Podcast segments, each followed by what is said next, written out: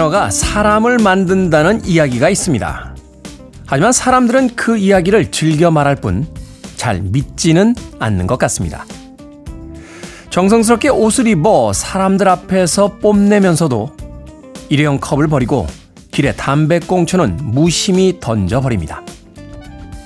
미국의 한 TV 토크쇼에서 사회자가 묻습니다. 당신은 어떤 상대를 만나고 싶나요? 출연자가 말합니다. 좋은 직장과 멋진 옷차림의 사람이었으면 좋겠습니다. 그러자 사회자는 그 대답에 고개를 흔들며 말하죠.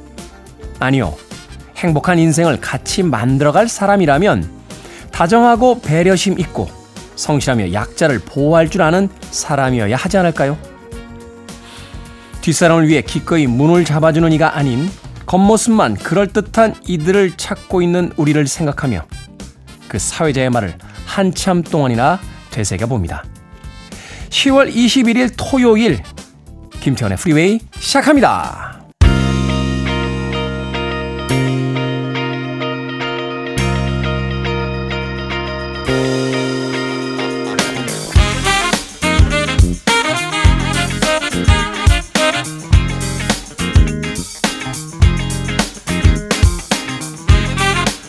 빌보드 Kid의 아침 선택 김태훈의 프리웨이 저는 클 태자 쓰는 태디 김태훈입니다.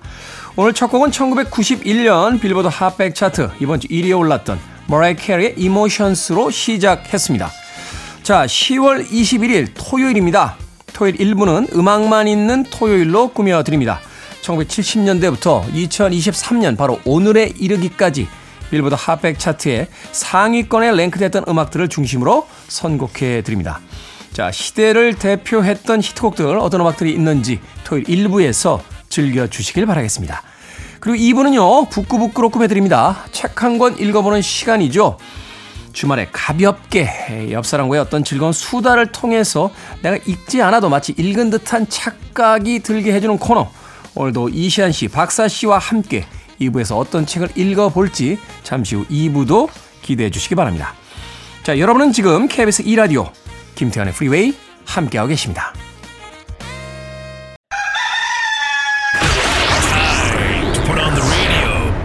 김태훈의 프리웨이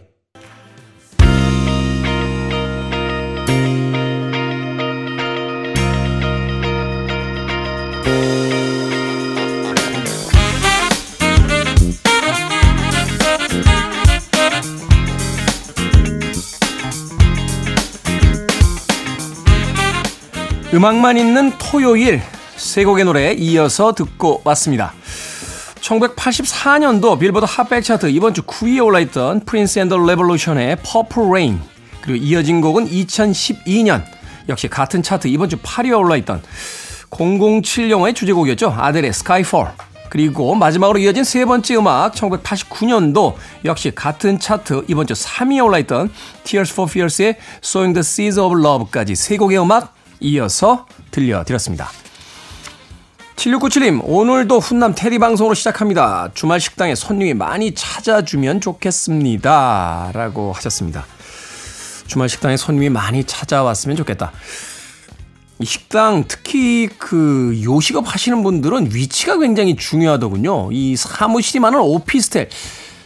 유동인구가 많기 때문에 굉장히 장사하시는데 유리한 부분이 있습니다만, 그럼에도 불구하고 이제 주말이 되면 한적해지는 그런 또 단점도 있고 또 사람들이 많이 오는 어떤 번화가 같은 곳은 주말에는 또 장사가 잘 되는데 오히려 평일에는 또 사람들이 잘 찾지 않는 곳도 있더군요. 7697님 이번 주말에 손님들이 많이 찾아주실 거라고 믿어봅니다. 가을 날씨 좋으니까 또 많은 분들께서 외출하고 계시겠죠.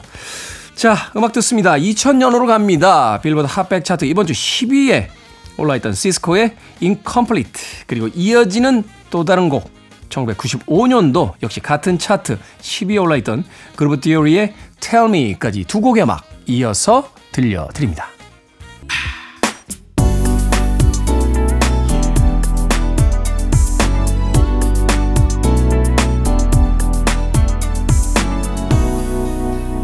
김태훈의 프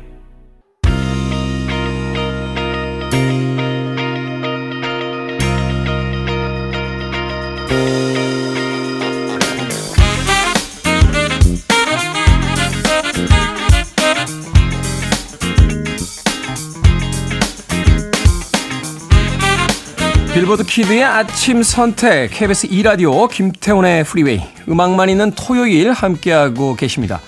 두 곡의 음악 이어서 듣고 왔죠. 1979년도 빌보드 핫백 차트 이번 주 9위에 올라있던 이글스의 Heartache Tonight 그리고 2018년도 역시 같은 차트 7위에 올라있던 5 Seconds of Summer의 Youngblood까지 두 곡의 음악 이어서 들려드렸습니다. 1800님께서요, 테디는 안 쉽니까? 쉬고 싶지 않나요? 일상이 지겹지 않나요? 변화가 필요 없어요? 저는 필요합니다. 라고 보내셨습니다. 아니, 그러니까 본인이 필요하신 이야기를 왜 저한테 자꾸. 일상이 반복적이고 변화가 없다라는 것도 우리의 착각이 아닐까 하는 생각이 듭니다. 아, 월화수목 금토일 요일이 변하고요. 매번 똑같은 일을 해도 똑같은 일은 없죠. 저도 아침마다 눈 뜨고 KBS에 방송을 하러 옵니다만 와서 만나게 되는 사연들이 매일매일 달라지고요. 듣는 음악도 매일 다르니까 사실은 완벽하게 같은 일이다라고 이야기할 순 없을 겁니다. 쉬고 싶지 않냐고요? 쉬고 싶죠. 그래서 우리에게 또 주말이라는 것도 있고 휴가라는 것도 있으니까요. 우리가 왜 이런 것들 꿈꿔보잖아요. 한 1년쯤 어딘가 해외에 나가서 좀 완전히 일과는 분리된 채 살다가 돌아오고 싶다. 그런데 그런 인생을 살 수 있는 사람이 그렇게 많지는 않은 것 같아요. 그렇다면 현실적으로 지금의 공간에서, 지금의 시간에서 변화를 줄 수 있는 게 뭐가 있을까 한 번쯤 생각해 보는 게 중요하지 않나 하는 생각이 드는데, 뭐 헤어샵에 가서 헤어스타일도 좀 바꿔보고요. 새 옷도 한번 사보시는 건 어떨까 하는 생각이 듭니다. 자, 1973년도로 갑니다. 빌보드 핫백 차트 이번 주 4위에 올라있던 마빈 게이의 Let's Get It On 듣습니다. To one of the best radio stations around. You're listening to 김태훈의 Freeway.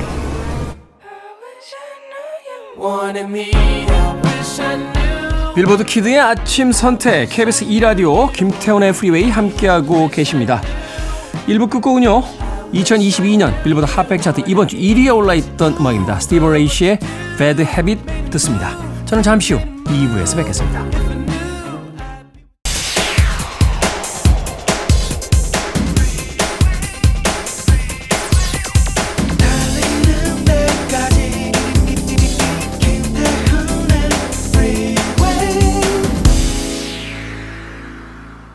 김태훈의 프리웨이 10월 21일 토요일 2부 시작했습니다. 2부 첫 곡은 더 프리 디자인의 Don't Cry Baby로 시작했습니다. 자, 2부는요, 예고해드린 대로 잠시 후 북끄북끄로 꾸며드립니다. 이시한 씨, 박사 씨와 함께 또 오늘 어떤 책, 또 어떤 책에 대한 즐거운 수다를 나누게 될지 잠시 후에 만나봅니다.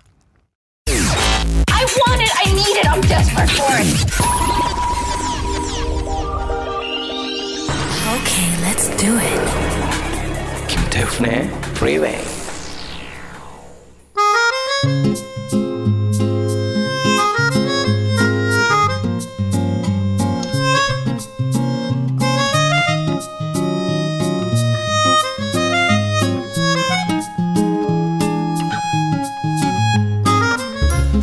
애청자 손승현님께서요, 해설서를 보는 느낌입니다. 늘 감사해요. 라고 감사 인사를 전해 오셨습니다.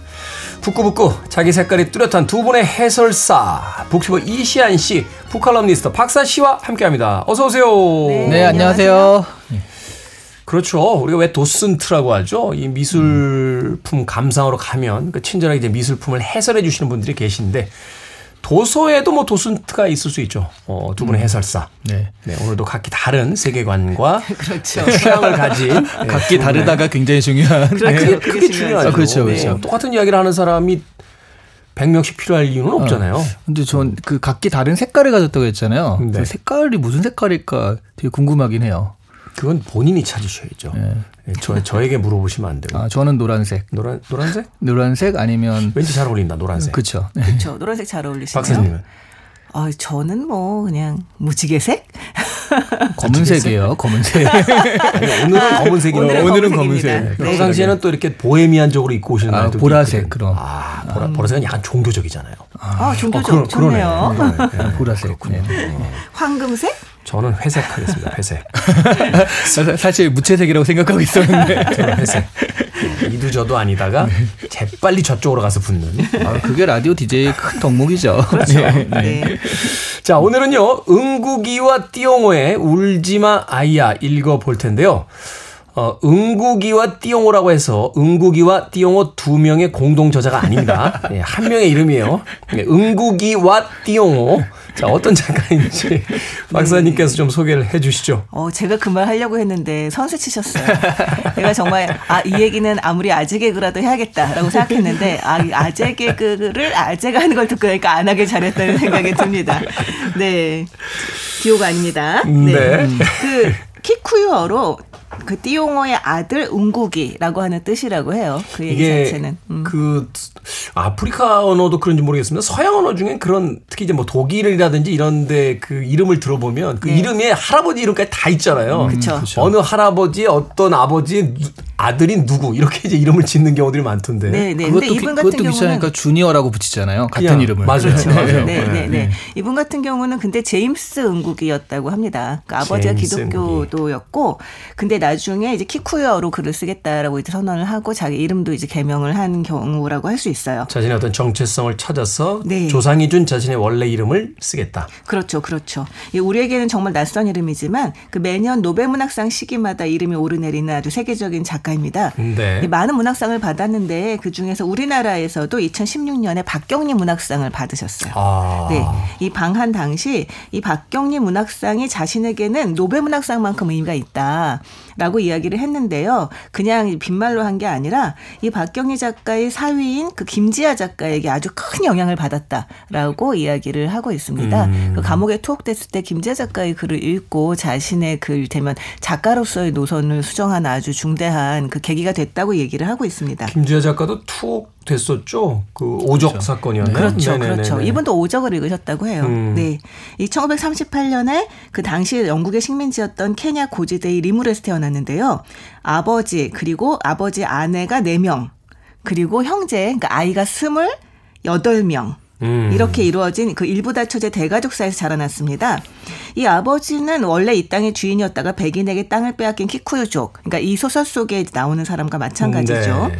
이 소설 속처럼 응구기의 형 무왕기는 그 마우마우단의 일원으로 활동을 했고요. 그 때문에 어머니가 3개월 동안 시민군에게 감금돼서 고문을 당하기도 했다고 합니다. 마우마우단이 말하자면 이제 아프리카 해방을 위해서 싸운 독립 그 무장 단체였죠. 네, 그렇죠.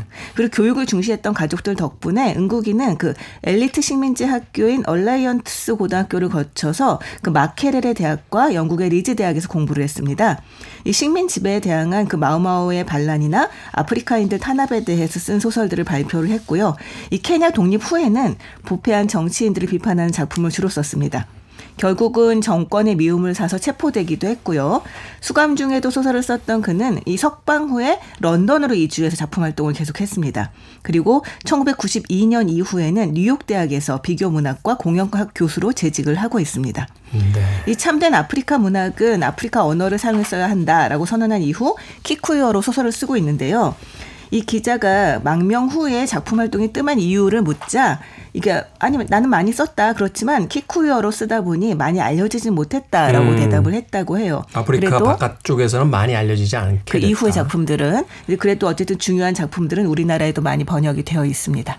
네. 자, 오늘 읽어볼 이 울지마 아이야는 이제 첫 번째 장편 소설로 이제 기록이 되어 있죠. 원래 이제 희곡을 쓰면서 시작을 했다라고 네. 네, 알고 있는데 자 그렇다면 이 울지마 아이야 어떤 내용을 가지고 있습니까? 네. 주인공은 은조로게라는 소년이에요. 이름도 좀 낯설죠? 은조록에 은조로게. 근데 사실 전체 주인공이라고 하면 영국의 식민지가 된 케냐의 한 가족이 겪는 비극 이거 자체가 작품 전체 주인공이라고 할 수 있습니다.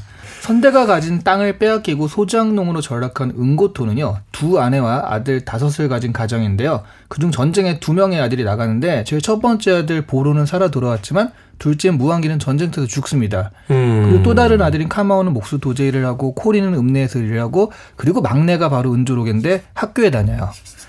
그러다가 은고토가요 이 파업에 참여를 하게 되는데 은고토가 사는 곳의 지주는 자코보였고요. 그의 딸이 무이아키입니다. 네. 이름들이 참 이거 처음 읽을 때 굉장히 어려워요. 아니, 지금도 잘 안 외워져서 그냥 첫째 둘째로 학교에 가게 된 은조로게를 감싸주면서 친하게 지내는 것이 무이아키인 건데요. 그러니까 지주의 딸인 거죠. 자코보를 한국식으로 이해하면요. 일본 대지주와 조선 소장농 사이에 있었던 조선인 소지주 정도라고 보시면 돼요. 그러면서도 이제 약간 앞잡이 역할을 앞잡이죠. 하죠. 네네. 네. 사실은 앞잡이라는 말이 더 맞고요. 음, 네. 어, 그러면 일본 대지주에 해당하는 게 영국인 하울렌즈였어요. 은고토는 파업에 참여하면서 자코보를 위협하게 되고요. 그 일하던 곳인 하울렌즈 농장에서도 해고되게 됩니다. 음. 파업도 결국 실패하게 돼서요. 은고토는 그야말로 아무것도 남는 것이 없게 됩니다. 또 시간이 지나서 하울렌즈는 이 마을의 지방관이 되고요. 자코보는 정말 앞잡이 어울리는 이 지역의 치프가 됩니다. 그래서 막 설치고 다니는 게 바로 자코보예요. 근데 자코보가 은고토 때문에 파업 때 생명의 위협을 받았던 원한이 있거든요. 네. 틈만 나면 은고토의 집안을 해하려고 합니다. 그 사이 은조록에는 고등학교에 진학을 하게 되고요. 그야말로 희망 있는 미래가 펼쳐지려고 하고 있었는데 자코보가 살해돼요 결국. 근데 그 수사가 은조록에까지 미쳐서 예, 잡혀가게 됩니다. 학교에 있다가. 네. 결국에는 은고토가 죄를 자백하고요. 근데 사실 이 사람이 죄를 지은 게 아니라 아들이 그랬다고 생각해서 허위로 자백을 한 거거든요. 자신의 아들이 피해갈까봐 이제 거짓 자백을 하는 거죠 아버지가. 그렇죠. 네. 네. 그래서 거의 죽기 직전이 되어서 나오는데 알고 보니까 실제로 그 아들은 아들이었는데 숲으로 도망쳐서 마우마우가 되었던 그 첫째 아들인 보로가 네. 죽인 겁니다. 보로는 결국 그 마을의 지방관이라고 할 수 있는 하울렌즈까지 죽이고 잡혀서 처형을 기다리는 신세가 됩니다. 한 집안이 거의 풍비박산이 되고 은조록에는 학업을 멈추게 됩니다. 사실 은조록에와 무이아케는요 살짝 로미오와 줄리엣 같은 느낌이 있었거든요. 썸 타고 있었잖아요. 네. 그래서 원래 무이아키가 은조록이한테 도망가서 살자고 했는데 그때는 이제 한참 미래가 보장됐던 거절을 했어요. 음. 하지만 은조록이가 미래의 희망을 그, 그 희망이 좀 사라져 버렸거든요. 그래서 은조록이는 무이아키한테 도망가자고 제안을 하는데요. 하지만 무이아키가 거절을 합니다. 그래서 은조록에는 이제 모든 희망이 없다라고 해서 자살을 하려다가 어머니한테 제지되고 다시 집으로 돌아가게 됩니다. 이게 죽진 않았지만 사실 별다른 대안은 없는 조금 답답한 결말로 끝나는 거죠. 음.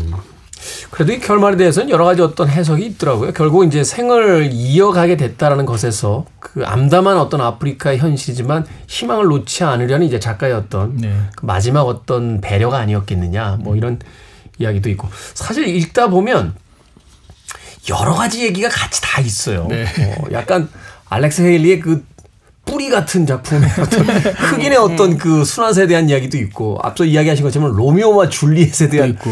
어떤 이야기도 있고 사실 그런데 이러한 것들이 뭐 어떤 작가가 어떤 작가에게 영감을 받았다라고 쉽게 이야기하기 이전에 당시 제국주의에 의해서 식민지화됐던 어떤 그 지역과 민족들의 공통적인 어떤 상황이 아니었을까 하는 생각을 해보게 되거든요. 그렇죠. 네, 그리고 그렇죠. 은조록의 상황도요. 한국으로 치면은 그 상처받은 지식인인 거잖아요. 그렇죠. 다른 사람에 비해서 학업이 높은데 할수 있는 게 인도인 상점에서 일할 수밖에 없는 상황이 되는 거니까. 사실 이제 출발점에서 은조록에는 굉장히 낙관적이잖아요. 어떤 유럽식 교육을 받음으로써 자신이 굉장히 빛나는 미래가 있고 또 무엇인가 이 자신의 조국을 위해서 크게 할 일이 있을 것이다라는 어떤 희망 속에서 이제 책이 출발하게 되는데 그 책의 결말에 이르게 되면 그런 많은 것들이 다 이제 깨어짐 속에서 어, 남겨지게 되는 그런 모습들이 이제 또 등장을 합니다. 네, 네. 사실 그 은조록계가 교육에 대해서 굉장히 이제 집착하고 공부를 열심히 하면 미래가 있을 거라고 이야기를 하는 것이나 이 은조록계에게 이 가족뿐만이 아니라 온 마을 사람들이 막 희망을 걸거든요. 이 네. 공부를 잘해서 뭔가 할 수 있을 것이다라고 희망을 거는데 결국은 정말 너무 처절하게 아주 처절하게 이제 그 이제 몰락을 하게 되는 거죠. 그러니까 작가는 은조록계가 계속 자기가 희망을 이야기를 하고 있는 것을 보여줌과 동시에 이런 은조록의 믿음이 사실은 현실성이 없다는 것을 또 계속 보여주고 있습니다. 그래서 이렇게 얘기를 해요. 은조록에는 아직도 미래를 믿었다. 더 나은 날에 대한 희망은 그가 우는 아이에게 줄 수 있는 유일한 위안이었다. 그는 미래에 대한 그 이 믿음이 지금의 현실로부터 도피의 한 형태가 될 수도 있음을 알지 못했다. 라고 이야기를 합니다. 네. 그러니까 사실은 은조로계가 가지고 인제 보여주고 있는 희망이라고 하는 것은 이, 이 아프리카 부족들에게 있어서는 정말 그냥 아, 현재를 외면하게 만드는 그런 하나의 장치였을 뿐이지 결국은 미래를 보장해 줄 수 없는 그런 이제 절망적인 음, 상황이라는 것을 다시 한번 강조를 했던 거죠. 네. 말하자면 이제 순진하잖아요. 어, 내가 열심히 함으로써 뭔가 큰 변화들이 이루어질 거야라고 생각하지만 벽에 부딪히잖아요. 결국 이제 식민지 하에서의 어떤 어 지배자와 그 피지배자로 나눠지는 어떤 그 구성들 그리고 거기서 이제 가족들이 뿔뿔이 흩어지고 이제 희생당하는 걸 보면서 그 순진한 어떤 희망에 대한 것들이 다 깨지면서 이제 비로소 현실을 탁 맞닥뜨리게 되는데 네.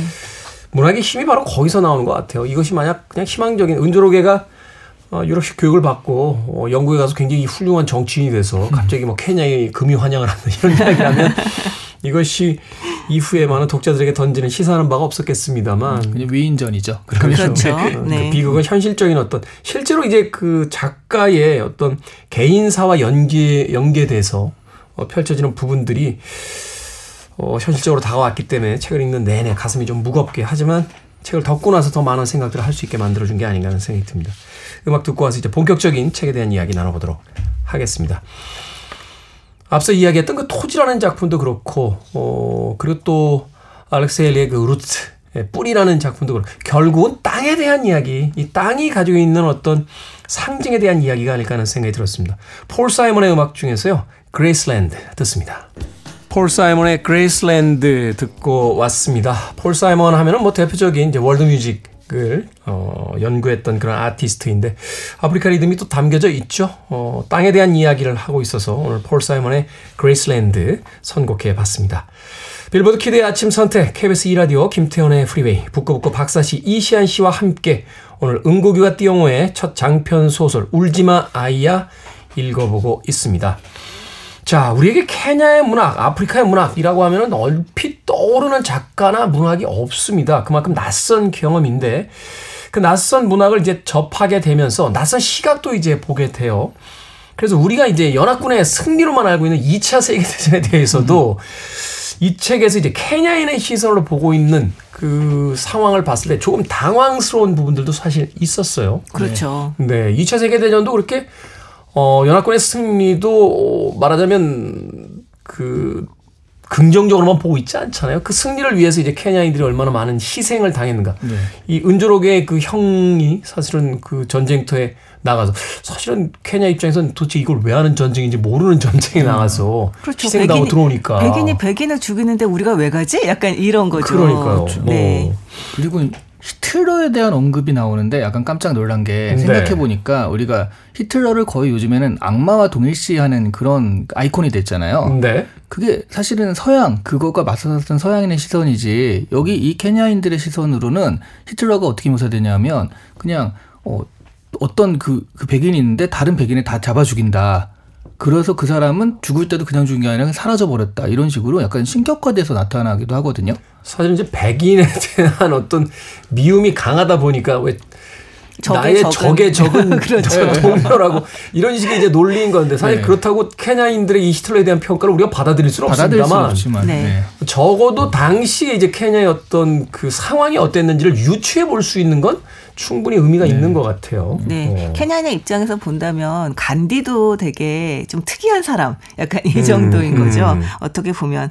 그래서 아니 그 이들 같은 경우는 그러니까 아들이 둘이 갔는데 그 전쟁 때 갔는데 한 명은 죽고 한 명은 돌아왔더니 땅도 빼앗기고 일자리도 없고 미래가 굉장히 암담한 상황. 그렇기 때문에 정말 내가 백인을 위해서 이렇게 싸우는데 아무런 보상도 받지 못했을 뿐더러 우리 있는 걸 뺏겼다라고 하는 배신감에 시달리는 상황이 되잖아요. 네. 이제 그러면서 이 전쟁이라고 하는 것도 이들에게 있어서는 그냥 아 내가 무슨 어떤 그 뭐 정의를 위해서 뭐 뭔가 하여튼 내가 뭔가 지키기 위해서 싸운 것이 아니라 그저 그냥 말 그대로 이렇게 가축처럼 몰려 나갔다가 몰려 들어온 그런 무의미한 상황이 되어 버립니다.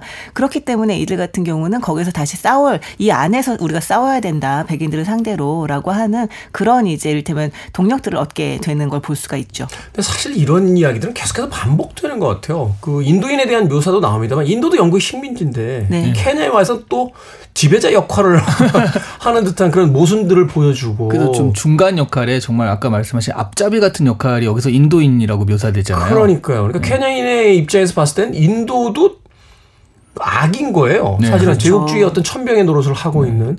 심지어는 유럽의 역사로 가면 그 프랑스의 알제리 전투 같은 걸 보면 사실은 그 알제리인들이 또 프랑스군에 편입이 돼서 이 베트남 같은 데는 이제 같이 전투를 수행했단 말이에요. 네. 근데 자기 나라에 돌아와 보니까 또 프랑스 식민지로서 알제리가 핍박받는 걸 보면서 결국은 과거의 어떤 어, 동료였던 군인들끼리 다시 또 전투가 벌어지는 네. 알제리 전투에 대한 아주 유명한 이야기들이 굉장히 많은데 그게 아직도 알제리인들은 알제리라는 그런 정체성이 좀 있잖아요. 사실 이제 프랑스인들은 다 프랑스라고 하는데 알제리인들은 또 거기서 여러 가지 네. 어떤 다른 이견들을 내죠. 뭐 지단 같은 사람도 축구 선수 지단도 그 알제리 출신이라고 얘기를 음, 하고 네. 예, 그러니까 그 안에서도 프랑스지만 그 안에서도 우리는 알제리다라는 그런 정체성은 따로 있는 것 같아요. 음, 네. 이게 참 제국주의의 시대가 아, 세상을 얼마나 복잡하게 네. 만들어놨는지. 그, 래서 느끼는 게 그거예요. 제국주의 시대가 한참 있었잖아요. 그 보니까 제국주의 식민지였던 사람들 그 나라들도 엄청 많은 거예요. 여기서 우리가 이 글을 읽으면서 야 이게 한국 이름만 들어가도 우리나라 소설이라고 해도 되겠다 싶은 지점이 많거든요. 그렇죠. 사실은요 은조로개가 아니고 여기 그냥 개똥이랑 네? 태운이 뭐 이런 순자, 거. 네, 아, 네. 그다음에 이제 그 그렇죠. 네. 어 동네 아저씨 왕봉이 이렇게 이름 다 바꿔놔도 이게 얘기가 돼요 사실은. 네, 맞아요. 어. 네. 그런 이야기를 볼 때마다 아, 사실은 이게 아프리카에서 온 소설이긴 합니다만 우리에게 시사하는 바가 굉장히 크다는 걸 알 수 있습니다. 특히나 이 소설의 가장 핵심은 이제 가족을 중심으로 이루어집니다. 이 이야기가 갖는 어떤 힘이라든지 또는 어떤 특징들이 있겠죠. 네. 어. 하지만 가족 제도는 정말 낯설긴 하더라고요. 네. 이 일부 다처제. 아, 정말 낯설었습니다. 일부 다처제 아이들이 많죠. 네. 네, 네. 근데 정말 너무 약간 신기하긴 했어요. 그, 그 엄마가 둘이잖아요. 근데 아이들이 전부 한 명의 엄마를 둔 것처럼 사이좋게 자라납니다. 음. 그래서 여기 그 보로와 무한기 같은 경우는 배다른 형제지만 너무나 사이가 좋아서 그 무한기가 죽었을 때 보로가 굉장히 충격을 받기도 하고요. 또 은조록에도 배다른 형제인 그 카마오를 굉장히 믿고 따르는 그런 모습들을 보여줍니다. 그리고 어머니들을 부를 때도 한 명은 큰 엄마라고 부르고 한 명은 엄마라고 부르고 이러면서 아주 그러니까 둘이 그 엄마들도 같이 이제 일을 하고 같이 굉장히 사이좋게 지내는 그런 모습들을 볼 수 있어요. 네. 아 정말 이 정도로도 굉장히 신기했는데 이 작가의 집엔 엄마가 네명의 형제가 스물여덟. 아 진짜 상상하기 어렵습니다. 네.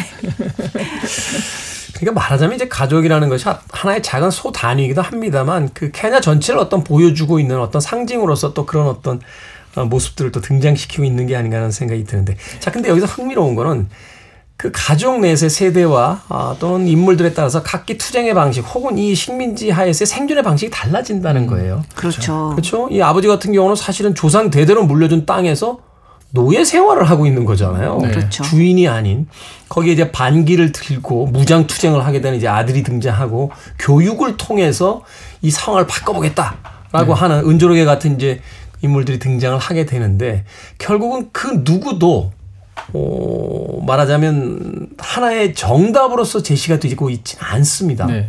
그 우리나라에도 똑같은 것 같아요. 그러니까 식민지 시대에 우리 백성이 할 수 있는 게 무엇이냐라고 했을 때 그때 뭐 이광수의 책을 봐도요 교육만이 살 길이다. 그렇죠. 유학을 가자라고 하면서 은조록에처럼 교육에 매진하는 사람들이 있었고 이제 계몽주의를 막 부르짖으면서 그렇죠. 그런데 그 그게 1910년대인데 20년대 30년대 가면 교육을 받아 봤자 식민지인으로서 취직할 데가 없다. 할 수 있는 일이 없다 하면서 그 무기력한 지식인들이 등장을 하잖아요. 사실은 이제 군국주의 시대로 가면서부터는 일본 내에서도 네. 지식인들이 어떤 좌절하는 현상들이 벌어지면서 네. 그 이렇게 교육 쪽으로 가는 사람들이 있었고 또 한쪽은 무장투쟁으로 그 의병이 그렇죠. 되고 무장투쟁으로 이 무력만이 살 길이다. 그 얘기 들어보니까 그 당시에 이제 그 이 항일 네. 독립운동을 하는 사람들 속에서도 외교파가 있고 네. 외교전으로 해결해야 된다. 또는 그 무장 투쟁해야 된다. 이게 맞아요. 막다 네. 각기 나눠져 있더군요. 네, 네. 어. 그래서 여기도 보- 보로가 그런 역할이고 은조로가 교육이라면 아버지 같은 경우에 일반적인 대중들 그냥 그런가 보다 하고 언젠간 이게 다시 내 땅이 되겠지라는 희망으로 그냥 이 상황을 그냥 살아가는 사람들 있잖아요. 그게 크게 세 가지 형태인데 지금 이 가족 안에 그 세 명이 다 나왔거든요. 음. 게다가 그들 간의 갈등도 굉장히 심각하죠. 이를테면 그러니까 어떤 가부장적인 질서는 완전히 전통적 가치들은 힘을 잃었잖아요. 그래서 이 아버지는 아버지로서의 권위가 없습니다. 그러니까 이 아들들은 아버지를 격려, 경멸하죠. 왜냐하면 자기 땅을 빼앗기고도 저렇게 아무것도 하지 않다니 이렇게 얘기를 하면 경멸을 하고요. 조상의 땅을 뺏기. 그럼요, 그럼요. 그리고 아버지는 또 아버지대로 뭔가를 하려고 하죠. 파업도 하려고 해보고 여러 가지 이제 그 아들에게서 자기의 건, 그 존경, 자기의 존경을 찾기 위해서 여- 노력을 해보지만 결국적으로는 하는 것 없이 할 수 있는 것 없이 성공하는 것 없이 이제 그 판매를 이루는 그런 과정들을 볼 수가 있습니다.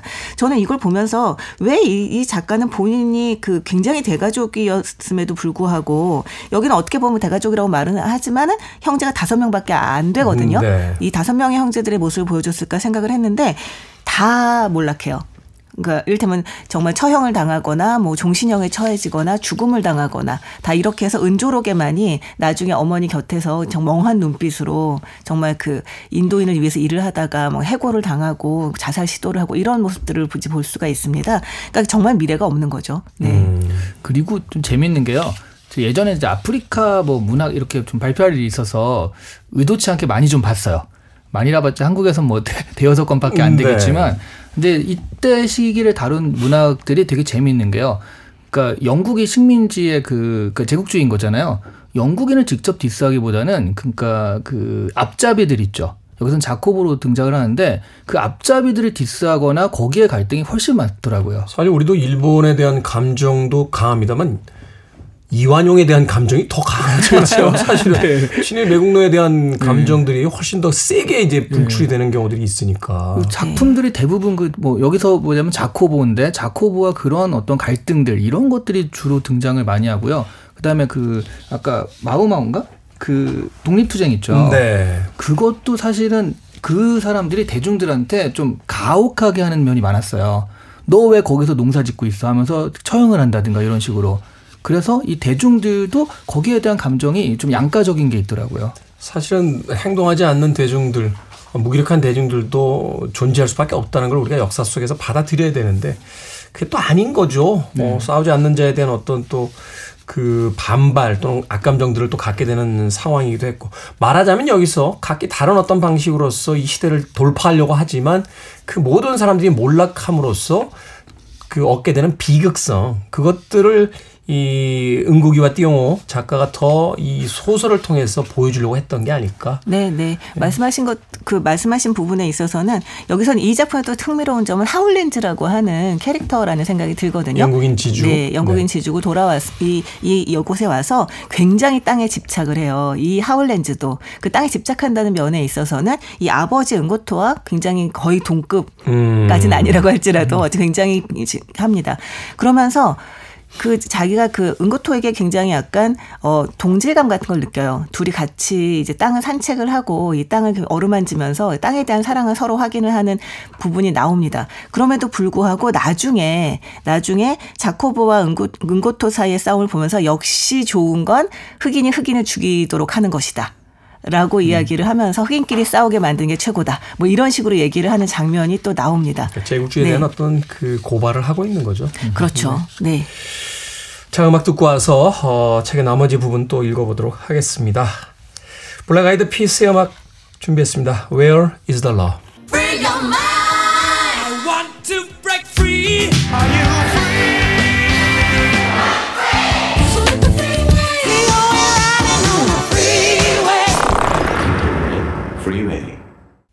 빌보드 Kid의 아침 선택 김태훈의 프리웨이 북칼럼니스트 박사씨 북튜버 이시한씨와 북끄북끄.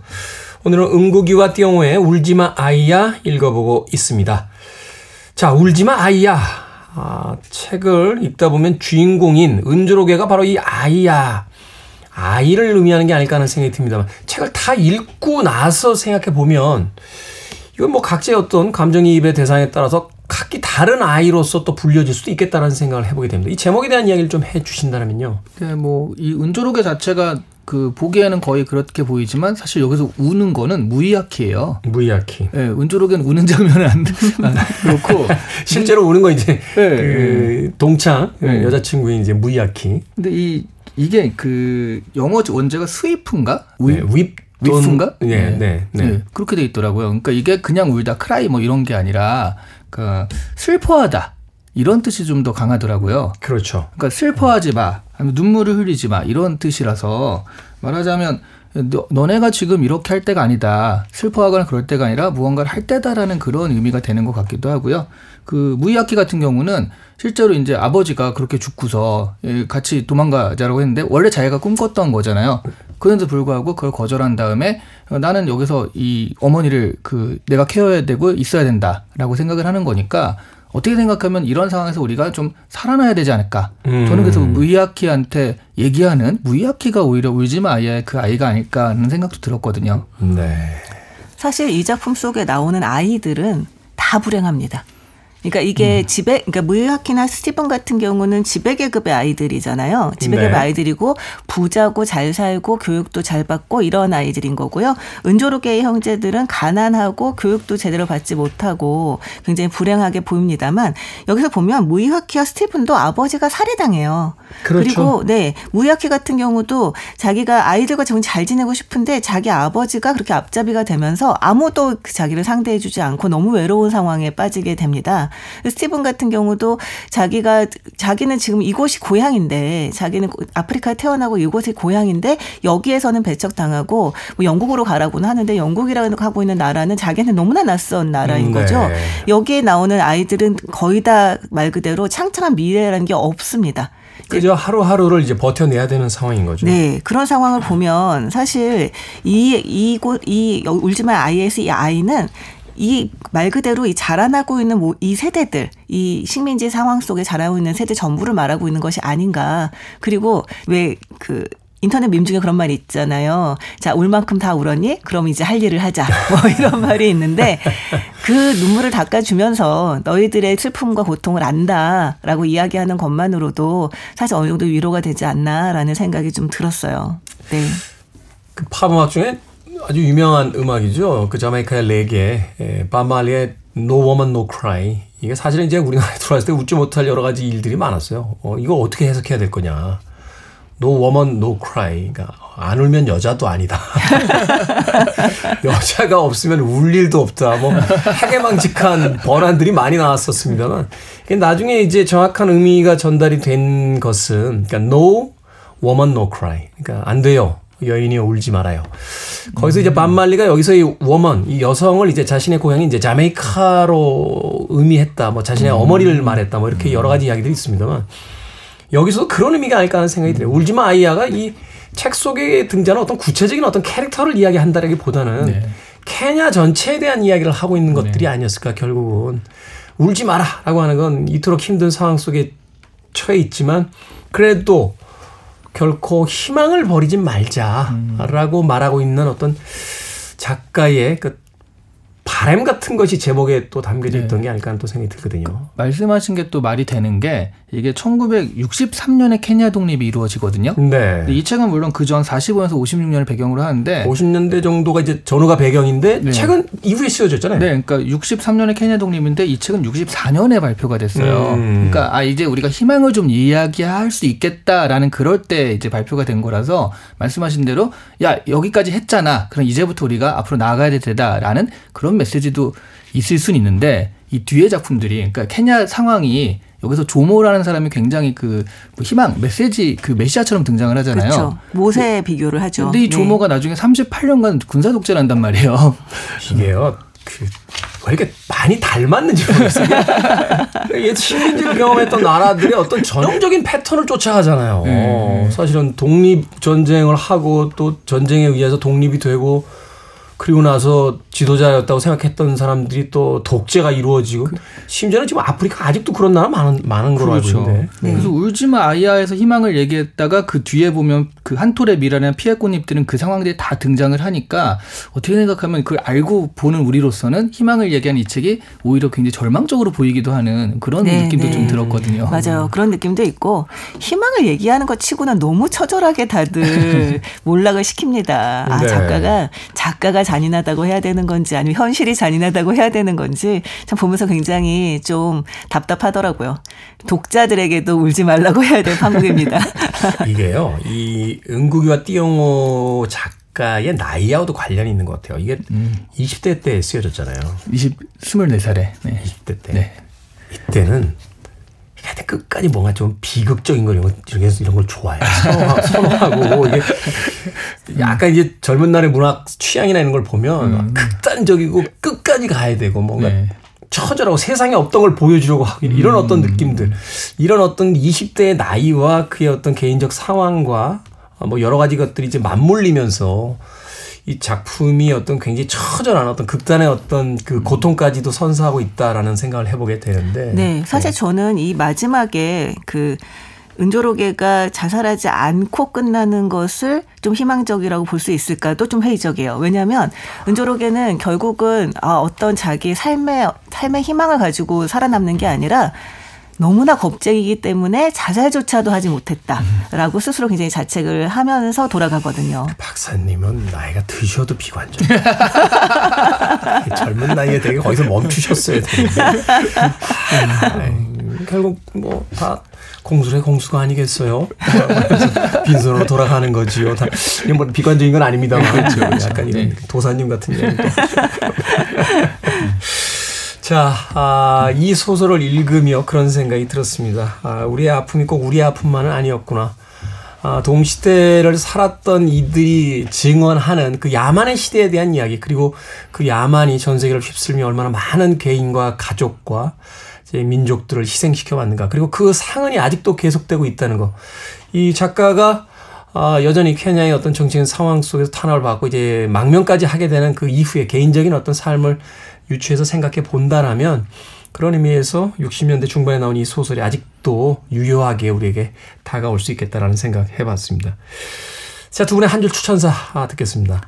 그 아프리카에는 55개국이 있습니다. 네. 정말 다양한 그러니까 문학적 성취와 내용들이 있을 수가 있거든요. 근데 우리는 전혀 몰라요. 음. 근데 이런 부분들 우리랑 되게 닮은 부분도 있고 좀 다른 부분도 있고 해가지고 그런 것들을 읽으면 좋은데 그런 것들이 읽기에는 적절한 입문용 책이 이 책 같아요. 음. 왜냐하면 다른 책들은 다 두껍거든요. 이게 200페이지가 안 돼요. 네. 우리 이소연 작가의 마지막 마지노선. 그러니까 190 몇 페이지에 딱 걸려 있더라고요. 원래 우리나라에서 아프리카 문학이 번역되려면 노벨상 뭐 노미네이트 정도 돼야 되는데 그런 책들은 다 두꺼워서 그런 것 같아요. 음, 그런 의미에서 아프리카의 어떤 문학을 한 번쯤 경험해 보고 싶다면 꼭 권해드릴 네. 수 있는 책이다. 네. 네. 인간과 삶에 대해 이해해보고 싶다면 한번 읽어볼 만한 책입니다. 네. 이게 지금도 전쟁이 벌어져서 혼란스러운 시대를 살잖아요. 그럼요. 한 개인의 삶이라는 게 얼마나 불안전한가. 자고 있는데 갑자기 로켓 탄이 날아드는 우리의 21세기의 과연 문명의 시대라고 이야기할 수 있을지 잘 모르겠습니다. 자, 북구북구 은국이와 띠용호의 울지마 아이야 읽어봤습니다. 다음 주에는 카렐 차페크의 평범한 인생 읽어보도록 하겠습니다. 이 책을 읽을 수밖에 없는 이유는 바로 제가 며칠 전에 이 책을 읽었기 때문입니다. 강력하게 추천했죠. 강력하게. 과연 그럴 만한 내용인지는 잘 모르겠습니다. 읽었다는 건 중요합니다. 네. 북구북구 어, 북튜브 이시안 씨, 북칼럼니스트 박사 씨와 이야기 나눠봤습니다. 고맙습니다. 네, 고맙습니다. 음악 한 곡 듣습니다. Manic Street Preachers의 If You uh, Tolerate This Your Children Will Be Next 듣습니다.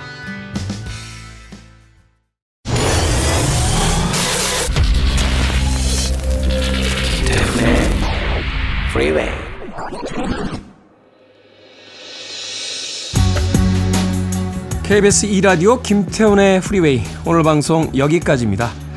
오늘 끝곡은 유순두 and 네네 체리의 Seven Seconds 준비했습니다. 편안한 하루 보내십시오. 전 내일 아침 7시에 돌아오겠습니다. 고맙습니다.